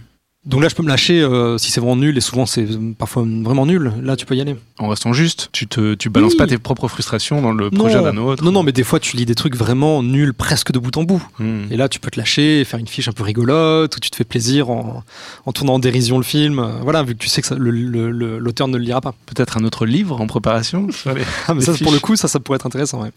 Et alors, on, euh, je fais euh, une petite parenthèse sur, sur tes fameux tweets cyniques. Je, je- je sens que des fois, tu, tu exprimes sur Twitter ta frustration euh, face à un scénario nul. Est-ce que c'est un moyen aussi de, de faire sortir tout ça et... Oui, je trouve ça drôle. ouais. J'aime bien faire des petites captures d'écran et poster des, des petites aberrations que je vois dans des scénarios, euh, aussi bien de forme que de fond, que de contenu. Enfin bref, euh, ouais, j'aime bien, j'aime bien rigoler avec ça sous le hashtag lecteur. PF, toi qui lis aussi beaucoup d'autres, euh, des projets des autres en tout cas, beaucoup de projets des autres, est-ce que tu... Donc, en, règle générale, euh, ce que je fais, euh, c'est points forts. Je commence par les points forts. Alors, par contre, être cash, oui, ça, il faut être cash. Il faut, il faut dire les choses parce qu'autrement, ça sert à rien. Il faut être très, je pense, hein, il faut être, euh, faut faire très attention à la forme. Voilà, cash. Euh, dans le fond, très très euh, respectueux d'où tout ce qu'on veut voilà, dans, dans, la forme. Et moi, je fais euh, donc si je si je dois en parler à, à un ami ou à, ou à quelqu'un, on va dire rapidement en, en dehors de mon travail, je vais faire point fort, ce que j'appelle point à revoir et piste. C'est jamais tout négatif chez, chez dans, les points à revoir, j'essaie de donner euh, deux trois pistes entre guillemets à manger. Euh, donc j'essaie. La plupart du temps c'est possible. Je me contente pas de dire oui ça ça va pas. Je donne deux trois pistes en disant et ouais c'est un truc qui, qui fonctionne bien. assez bien. Ouais. Hmm. C'est vrai qu'il y, a tout- il y a tout un art du choix des mots et du, des petits adverbes et autres petits mots qui servent à atténuer ton propos et à le contextualiser en mode euh, il est possible que ce défaut soit un peu trop prononcé. Comme ça, tu n'es pas Mhm. trop péremptoire et tu blesses pas les Mhm. gens et tu. Alors, dans ce genre de Hmm. cas, est-ce que, est-ce que euh, toi, par exemple, Liam, tu te dis, je, je suis la cause d'un échec potentiel, euh, en tout cas de l'interprétation que va avoir l'auteur de son échec Alors, ce qui est bien dans ma position, c'est que je suis lecteur pour des sociétés. Donc, du coup, je ne suis pas, euh, j'ai pas un pouvoir de vie ou de mort sur des scénarios comme peuvent l'être, par exemple, des lecteurs d'une commission style CNC, où vraiment l'avis des lecteurs est indispensable pour passer en plénière, par exemple. Moi, en général, j'ai des projets qui de toute façon ne seront pas financés par ces, ces sociétés. Mhm. Donc je suis à l'abri de. euh, Enfin, je, je peux faire que du bien quelque part en fait. Si c'est pas dans la ligne et que c'est bien, peut-être que l'auteur aura droit à un rendez-vous ou autre. Donc j'ai aucune culpabilité et c'est assez assez reposant quoi. Oui, parce qu'en plus, les auteurs ont aucun moyen de te contacter toi personnellement, en sachant que, euh, enfin, ils savent pas que tu as lu leur scénario. Je donc suis lecteur anonyme. C'est ça, mais du coup, euh, ils, ils ont jamais euh, potentiellement le retour que tu, leur, que tu as fait toi. Je pense qu'il arrive fiche. que des, les fiches euh, parviennent aux auteurs dans certains contextes, euh, anonymisés, j'espère, soi-disant. Voilà, mais ça, dé- ça dépend. Ça donne envie d'écrire un film sur Sur un lecteurs. scénariste qui se venge du lecteur anonyme. C'est vrai. Est-ce que toi, tu as été tenté de contacter des auteurs? Parce que Est-ce que les, les scénarios sont anonymes aussi ou pas? Non, non, les scénarios sont pas anonymes. Donc toi, tu sais qui les a écrits Oui, bien que sûr, ouais. déjà été tenté de J'ai été tenté. les Euh, je l'ai jamais fait, mais il m'est arrivé par moment de croiser des gens a posteriori et leur dire ah j'avais lu tel projet à toi il y a quelques euh, voilà. Juste avant ta dépression. euh. c'est ça. Chers amis, parlons maintenant de motivation. ouais. Voilà. Alors, c'est pas toujours évident de rester motivé. On a tous des enfants, des, des distractions On extérieures. n'a pas, on n'a pas, tous, des pardon, enfants. pardon, pardon. Ils On apprend des choses. Vous avez tous des enfants? Oui. On peut avoir la flemme, par contre, on peut tous avoir la flemme pour le coup. Euh, la peur d'échouer, bien sûr, tout le monde là. Les distractions, euh, elles sont nombreuses. hein. Elles sont nombreuses. Il y a beaucoup de raisons de ne pas, de ne pas être motivé. Voilà. Et donc, c'est pas simple de- d'être Voilà. motivé. C'est pas simple. Du coup, chers amis, question comment faites-vous Ouais. Question à 10 000 dollars. C'est ce que je voulais dire. Comment faites-vous pour rester motivé? Est-ce que vous avez des techniques? Est-ce que vous avez des ressources? Écouter des podcasts, faire des balades, se droguer. Alors, pour lancer le, lancer le sujet, pendant que vous réfléchissez, Mathieu, si nous on avait des techniques, on se dirait venir tous les matins travailler ensemble, c'est ça la motivation? Enfin, a ce côté déjà se retrouver, c'est cool, et euh, avoir cet horaire fixe. Moi, je, trouve, ça très cool. motivant. Moi, je trouve ça pas cool hein, de voir, voir ta tête tous les matins. Euh, mais c'est aussi, ça vient du fait aussi d'avoir beaucoup de projets en même temps. Ça aide aussi à rester motivé. Ouais. Tu dis ah il y a un truc qui se fait pas et ben et ben on va faire l'autre hein, tant pis hein. Ouais c'est cool. C'est plutôt Et ça la motivation vient aussi des perspectives qui arrivent. Tu dis, ah tiens, tel truc va démarrer, ah c'est motivant, et vu qu'il y en a pas mal, du coup ça permet de garder. euh, ouais, ça rejoint un peu ce que tu dis au final. Peut-être la, la notion d'échec, elle, elle- elle vient, euh, on, on l'a peut-être pas assez évoqué, mais du fait de tout miser aussi des fois sur un projet. Ouais. Il suffit que bah, ça marche pas, ça se casse la gueule, ça peut arriver, hein, comme beaucoup de projets. Ben hop, merde, on n'a plus rien en fait. Et dur d'être motivé euh, quand t'as rien à côté, qu'il faut repartir de zéro et que, enfin voilà, c'est pas facile. Plus facile de surmonter l'échec quand t'as plein d'autres choses, tu peux te rattraper, pardon. On connaît des cas où euh, justement il n'y a pas eu, euh, il y a eu qu'un seul projet, et tout est misé dessus et euh, bah, ça foire et mince. Qu'est-ce que je fais maintenant? C'est ça. Alors est-ce que vous, vous avez des techniques, des choses pour rester motivé? Le, le- ce dont vous parliez, le fait d'avoir plusieurs projets en même temps, ça, c'est, je crois que c'est très important. Même si, par moment, euh, je pense qu'on est obligé de se concentrer sur sur euh, sur une chose qu'on est en train de faire. Oui, bien sûr. Euh, Voilà. Et, euh, et quand c'est quand cette chose finalement euh, n'aboutit pas, euh, il y a forcément le moment, il y a un deuil à faire, quoi. En Mhm. vrai. Enfin, moi, je me souviens la dernière fois que ça m'est arrivé, j'ai été euh, tellement désemparée et déçue que euh, le lendemain, j'étais incapable de me mettre devant mon ordinateur. Quoi. Mhm. Je, je, je, je voulais pas. J'étais vraiment euh, non. Voilà, mais j'y vais plus. Voilà. J'en ferai plus. Il y a- une période euh, Ouais, un enfin, peu ça a duré un flottante. jour. hein, Ouais. euh, ça, euh, enfin, je veux dire, ça a duré vraiment. Il y a une journée où je n'ai pas voulu euh, l'ouvrir. J'étais, j'ai fait mon petit. T'as boudé. Ouais, j'ai boudé.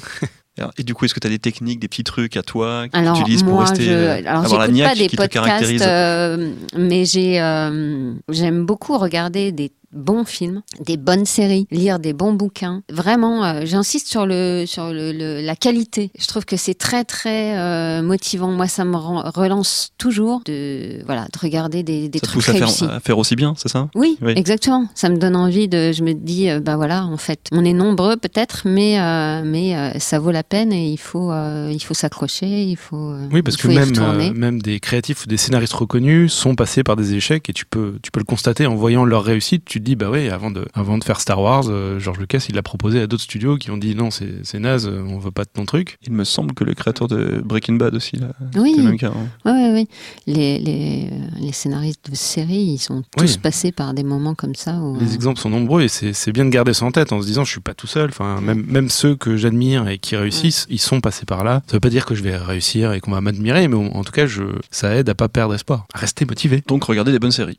Autre chose, Isabelle Les bonnes séries, des, des bons, bons films, des bons lire des livres, euh, les, parce que dans S'alimenter en fait. les romans, oui, c'est ça, s'alimenter en, en histoire, en, en créativité. La créativité des autres, Hmm. moi, me porte beaucoup. Pierre-François, toi, est-ce que tu as des. Toi, t'as plein de trucs et astuces en général. T'as toujours Bon, des petits déjà trucs. dans, euh, dans, Je regarde ton dans cahier, là, genre, je- euh, dans le genre justement euh, démarrage difficile, je crois me rappeler que Brian De Palma, ses deux premiers longs métrages euh, ne sont jamais sortis. Donc euh, il faut quand même hein, avoir euh, une sacrée persévérance. Et quand tu vois la carrière qu'il a fait derrière, Finalement, Terry Gilliam essaye toujours de faire Don ah. Terry Gilliam, j'a- j'adore Terry Gilliam. Et donc bah écoute, euh, moi mes petits trucs, ça serait euh, d'avoir des objectifs. Euh, Alors objec- objectif d'écriture à la journée, euh, objectif de, de fin d'écriture du projet. Donc ça, je pense que c'est avoir ces deux objectifs en permanence, par exemple, affichés sur son ordi.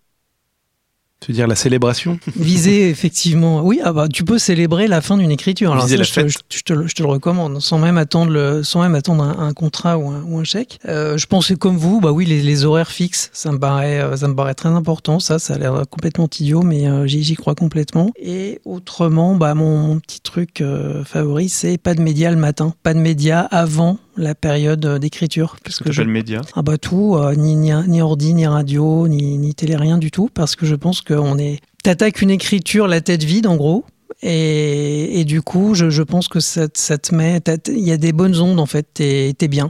T'es bien, donc euh, du coup, tu commences bien ta journée. Oui, il y a les pages du matin dont on a déjà parlé. Évidemment. Aussi, enfin bref, il y a plein de choses. Mais je Ils peuvent pense... aider à rester motivé au passage. hein. Ah bah oui, Ouais, tout à fait. Je sais pas, vous, vous le faites, vous, Moi, les, les pages du matin Un peu Toi, tu- moins en ce tu moment, en as parlé euh, ça, J'en refais de temps en temps. ouais. T'en fais Mhm. Du coup, le- ta façon de rester motivé, c'est finalement avoir une certaine organisation au quotidien. C'est ça qui t'aide à, à, à pas te dire Ouais, euh, chaque- tiens aujourd'hui je fais rien, mais j'avais prévu de faire quelque chose, je le fais. si on le sent, je pense qu'avoir une petite routine, un petit échauffement, c'est c'est c'est idéal quoi. Mais c'est à chacun de se la créer. Moi, j'aurais pas vraiment de tuyau, hormis le bon vieux, les deadlines et la coécriture. C'est-à-dire Bah, la coécriture, bosser avec quelqu'un, donc du coup, alors, avec forcément, quelqu'un, ouais, ouais. et ça vous connaissez bien. Et c'est vrai que le jour où j'ai commencé à m'y mettre, ça m'a quand même pas mal aidé. Et puis les deadlines, bah, il faut les trouver ou faut en avoir, quoi. Mais, euh, mais c'est toujours, c'est toujours utile. faut se les, faut se les faire, sinon. Si on en a pas, il faut se trouver un moyen de se les faire, euh, comme disait Pierre-François tout à l'heure. Voilà. Après, faut, faut, enfin, le plus dur, c'est de les respecter et de s'y tenir. Je sais pas si ça marche pour vous. Si c'est une deadline que tu n'as pas créée toi-même, tel que euh, un Préciser producteur qui un texte, ou bien voilà, soit un contrat, soit une, une éventuelle aide ou autre que tu voudrais tenter, là t'as pas le choix, t'es obligé de, Mhm. de rendre à temps. Et si t'as le choix, t'y arrives pas. Bah, si t'as le choix, tu peux toujours négocier avec toi-même, et ça c'est dangereux. Et pour ça, la coécriture, c'est aussi un bon. euh, parce que le fait d'être engagé auprès de quelqu'un d'autre, Mhm. Enfin, moi, je sais que je, euh, bah, les projets sur lesquels je travaille en ce moment, c'est que de la coécriture. Moi, le fait d'être engagé avec quelqu'un, ça me, ça m'aide beaucoup à me discipliner. Et, euh, je, voilà, je suis, euh, je considère que je dois rendre à l'autre ce que, ce qu'il attend. Ouais, 100% d'accord sur la coécriture. Effectivement, ça, ça paraît complètement euh, simple, mais euh, pour toutes les raisons que vous avez évoquées, ouais, j'y crois complètement. Et puis on a deux rois de la coécriture euh, Prince, qui sont là, valet. Valet, carrément. Je suis le roi, t'es le valet. ça. On va faire comme ça Oui, c'est vrai que si, oui, si on n'avait pas de rendez-vous chaque jour le lendemain avec l'autre, peut-être qu'on resterait, on enfin, on se dirait plus facilement, tiens, bah aujourd'hui je reste chez moi, Bah oui, c'est clair. je, hein. je fais rien. Eh ben non, faut y aller, faut, faut se retrouver. Qu'est-ce qu'on va faire aujourd'hui? Ben oui, c'est vrai que c'est. euh, Ouais. Et La être, route euh, par rapport aux échecs, je me dis qu'être à deux, c'est bien parce que quand tu vis un échec, tu le prends tout seul, voilà, t'as pas de recul, c'est perso, et à deux, tu divises l'échec par deux en fait. Combien de fois on s'est dit, euh, bon bah ça va passer, puis ça passe en fait. Enfin, c'est chiant sur le coup, et ça passe, et après on se dit, bah ouais, pff. Oui, puis après, puis après, pff. on dit des conneries, on rigole C'est et on passe à autre Ouais, chose. et puis même, tu peux te rendre compte aussi que t'es fait, euh, tu es constitué autant de tes échecs que de tes réussites. Et souvent, tu, tu, tu peux retracer un peu le fil de ta vie et te dire euh, que les bonnes choses qui te sont arrivées sont arrivées de manière euh, par ricochet par rapport à des, enfin, en conséquence d'échecs. Alors ça c'est classe. Ça, c'est, mais c'est la vérité, hein. Vraiment, je Oui, pense que si on rebobine euh, le fil Ouais. de nos vies, on verra tous des, des, des, des schémas comme ça. Alors deux, deux scénaristes qu'on aime beaucoup parce qu'ils font un super podcast qui s'appelle Script Notes, qui sont John August et Craig Mazin, euh, disent régulièrement que ben, on n'a pas d'emprise sur notre réussite en fait. On a juste la maîtrise de ce qu'on fait. Et il faut se focaliser sur une chose, c'est travailler le mieux possible. Et pour le reste, ça dépend pas forcément de nous en fait. C'est un peu ce que tu disais tout à l'heure, euh. François. Voilà, il y a mille de- raisons pour qu'un projet n'aboutisse pas, mais euh, il y a une, Il y a une seule seule raison chose qui dépend de toi. Voilà, il Ouais. n'y a, qu'une seule chose qui fait que ton projet est peut-être pas bon, c'est toi. Donc euh, c'est la seule chose que tu maîtrises au final. Ça peut euh, aider à rester motivé aussi de se dire ce genre de choses. Après, il y, a des- y, y a poncifs de, de, de cette thématique-là qui sont que effectivement, tu sais pas écrire du jour au lendemain. Une carrière, ça se fait pas comme ça. Ça prend des années. Comme on l'a dit, hein, il y a beaucoup d'appelés, il y a peu d'élus aussi. Mm, et mm. ça prend des années avant de savoir euh, écrire euh, décemment. Et euh, savoir écrire, ça veut pas dire savoir vendre un projet. Qu'on est quand même dans un business de vente des projets Mm, qui doivent se faire après sans nous. Tout autant de choses qui peuvent nous aider à, à rester motivés, peut-être. Et à vivre mieux l'échec, au final. Et oui, Moi, je pense. mieux l'échec. Tu vis mieux l'échec quand tu sais que finalement, bah, il y a tellement d'autres circonstances qui font que tu peux échouer que, bon, bah, ok, finalement, c'était juste ça. Il faut vraiment se dire que l'échec, c'est la norme, en fait. C'est la norme. Bah, c'est bien, c'est bien Bah, ça. c'est bien, ça, On, va finir sur ça. L'échec, Ouais. c'est la norme. Ouais. Ça devrait être la nouvelle norme. C'est ce que disent les, les producteurs de films, hein, que euh, l'échec c'est la norme pour les sorties en salle. eux aussi échouent finalement dans une autre euh, dans d'autres circonstances et pour d'autres raisons mais finalement on pourrait faire un podcast avec que des producteurs qui nous parleraient d'échecs et de motivation Eh ben, super, on fera, on fera ça. on va noter ça on vous laisse euh, peut-être chacun un petit mot euh, Petit mot de la euh, fin, un petit euh. mot de la fin sur cette thématique une petite euh, On arrive à une conclusion qui est quand même assez, assez étrange. C'est-à-dire, on, on- là, on, a, on est tous d'accord, on l'a dit plusieurs fois. L'échec, c'est la norme. Maintenant, je me demande, c'est, en fait, c'est complètement dingue. On vit, donc, euh, on vit un truc com- complètement fou. Et euh, ouais, j'ai- j'aimerais bien qu'on, ouais, qu'on, bascule dans autre chose. En fait, moi, ça, ça me satisfait pas. Ça me satisfait pas. On dépend pas- comment tu définis l'échec. Moi, c'est ce que j'allais dire, c'est-à-dire qu'est-ce qu'on entend par échec quand on dit ça? Parce que euh, c'est pas un échec de l'écriture. Bah non, si ton projet, tu l'as fait le mieux que tu pouvais et que t'en es très content mais qui se fait pas, ben ça dépend pas de toi, mais tu peux considérer ça comme une victoire parce que t'as as écrit quelque chose qui tient la route, t'en es content, bah tu peux passer à autre chose euh, tranquillement. Mais ça se fait pas. Bon, c'est ça l'échec. Mais est-ce que c'est un échec? Si on a été au bout, euh, si on a été au bout d'une écriture, euh, donc en gros on est, on, on est quand même content et que le projet se fait pas. D'un côté on peut se dire bon ben c'est pas grave, on a donné le maximum donc on l'a fait donc ok donc tout va bien. Et en même temps on peut pas se satisfaire de ça. C'est-à-dire que il y a quand même à l'arrivée rien de pire qu'un scénario qui reste dans un tiroir, la, la fameuse image euh, archi-usitée, mais ça, ça reste quand même pas tout à fait satisfaisant, on est, d'accord. Donc je trouve quand même que finalement, on, on a un métier qui est très violent. En fait, c'est c'est ça que je voudrais dire. Hmm, Ok. Un autre mot de la fin, euh, chers amis Isabelle? Euh, Je suis d'accord euh, sur la frustration du scénariste qui voit pas son, son projet transformé, donc à- aboutir à autre chose que juste le fait d'être écrit. Et ça, c'est vrai que c'est c'est c'est violent, c'est le statut qui est comme ça. Et mais par ailleurs, je trouve qu'il y a quand même une euh, aussi une une chose peut-être qui peut évoluer, c'est la manière dont euh, dont est euh, regardé et estimé euh, le travail du scénariste en France, parce que je connais euh, comment ça, ça fonctionne en France. Je sais pas comment euh, ça fonctionne dans les autres pays, mais je trouve qu'il y a par moment euh, une- un manque d'estime et un manque de peut-être de conscience de euh, l'implication euh, d'un individu dans son travail. Ça, je suis pas sûre que ce soit normal que ça continue comme ça. Peut-être nous, en tant que scénaristes, on pourrait euh, obtenir d'être- euh, entendus euh, différemment. Voilà. Eh bien, merci Isabelle. C'est le moment des scénaristes anonymes, peut-être? Li- Liam, tu veux ajouter euh, Non, j'aurais peur de dire une phrase toute faite. Je, je sais de trouver une formule choc pour finir, mais C'est pas grave. Pas ce, sera, ce sera dans ton livre voilà. sur l'échec, dans l'écriture. Eh bien, merci à tous. Merci d'avoir écouté ce podcast. Rendez-vous le mois prochain pour un nouvel épisode et cette fois, on vous dit pas de quoi il s'agit. Et merci à tous. Merci à tous. Salut. Salut. Merci. Salut.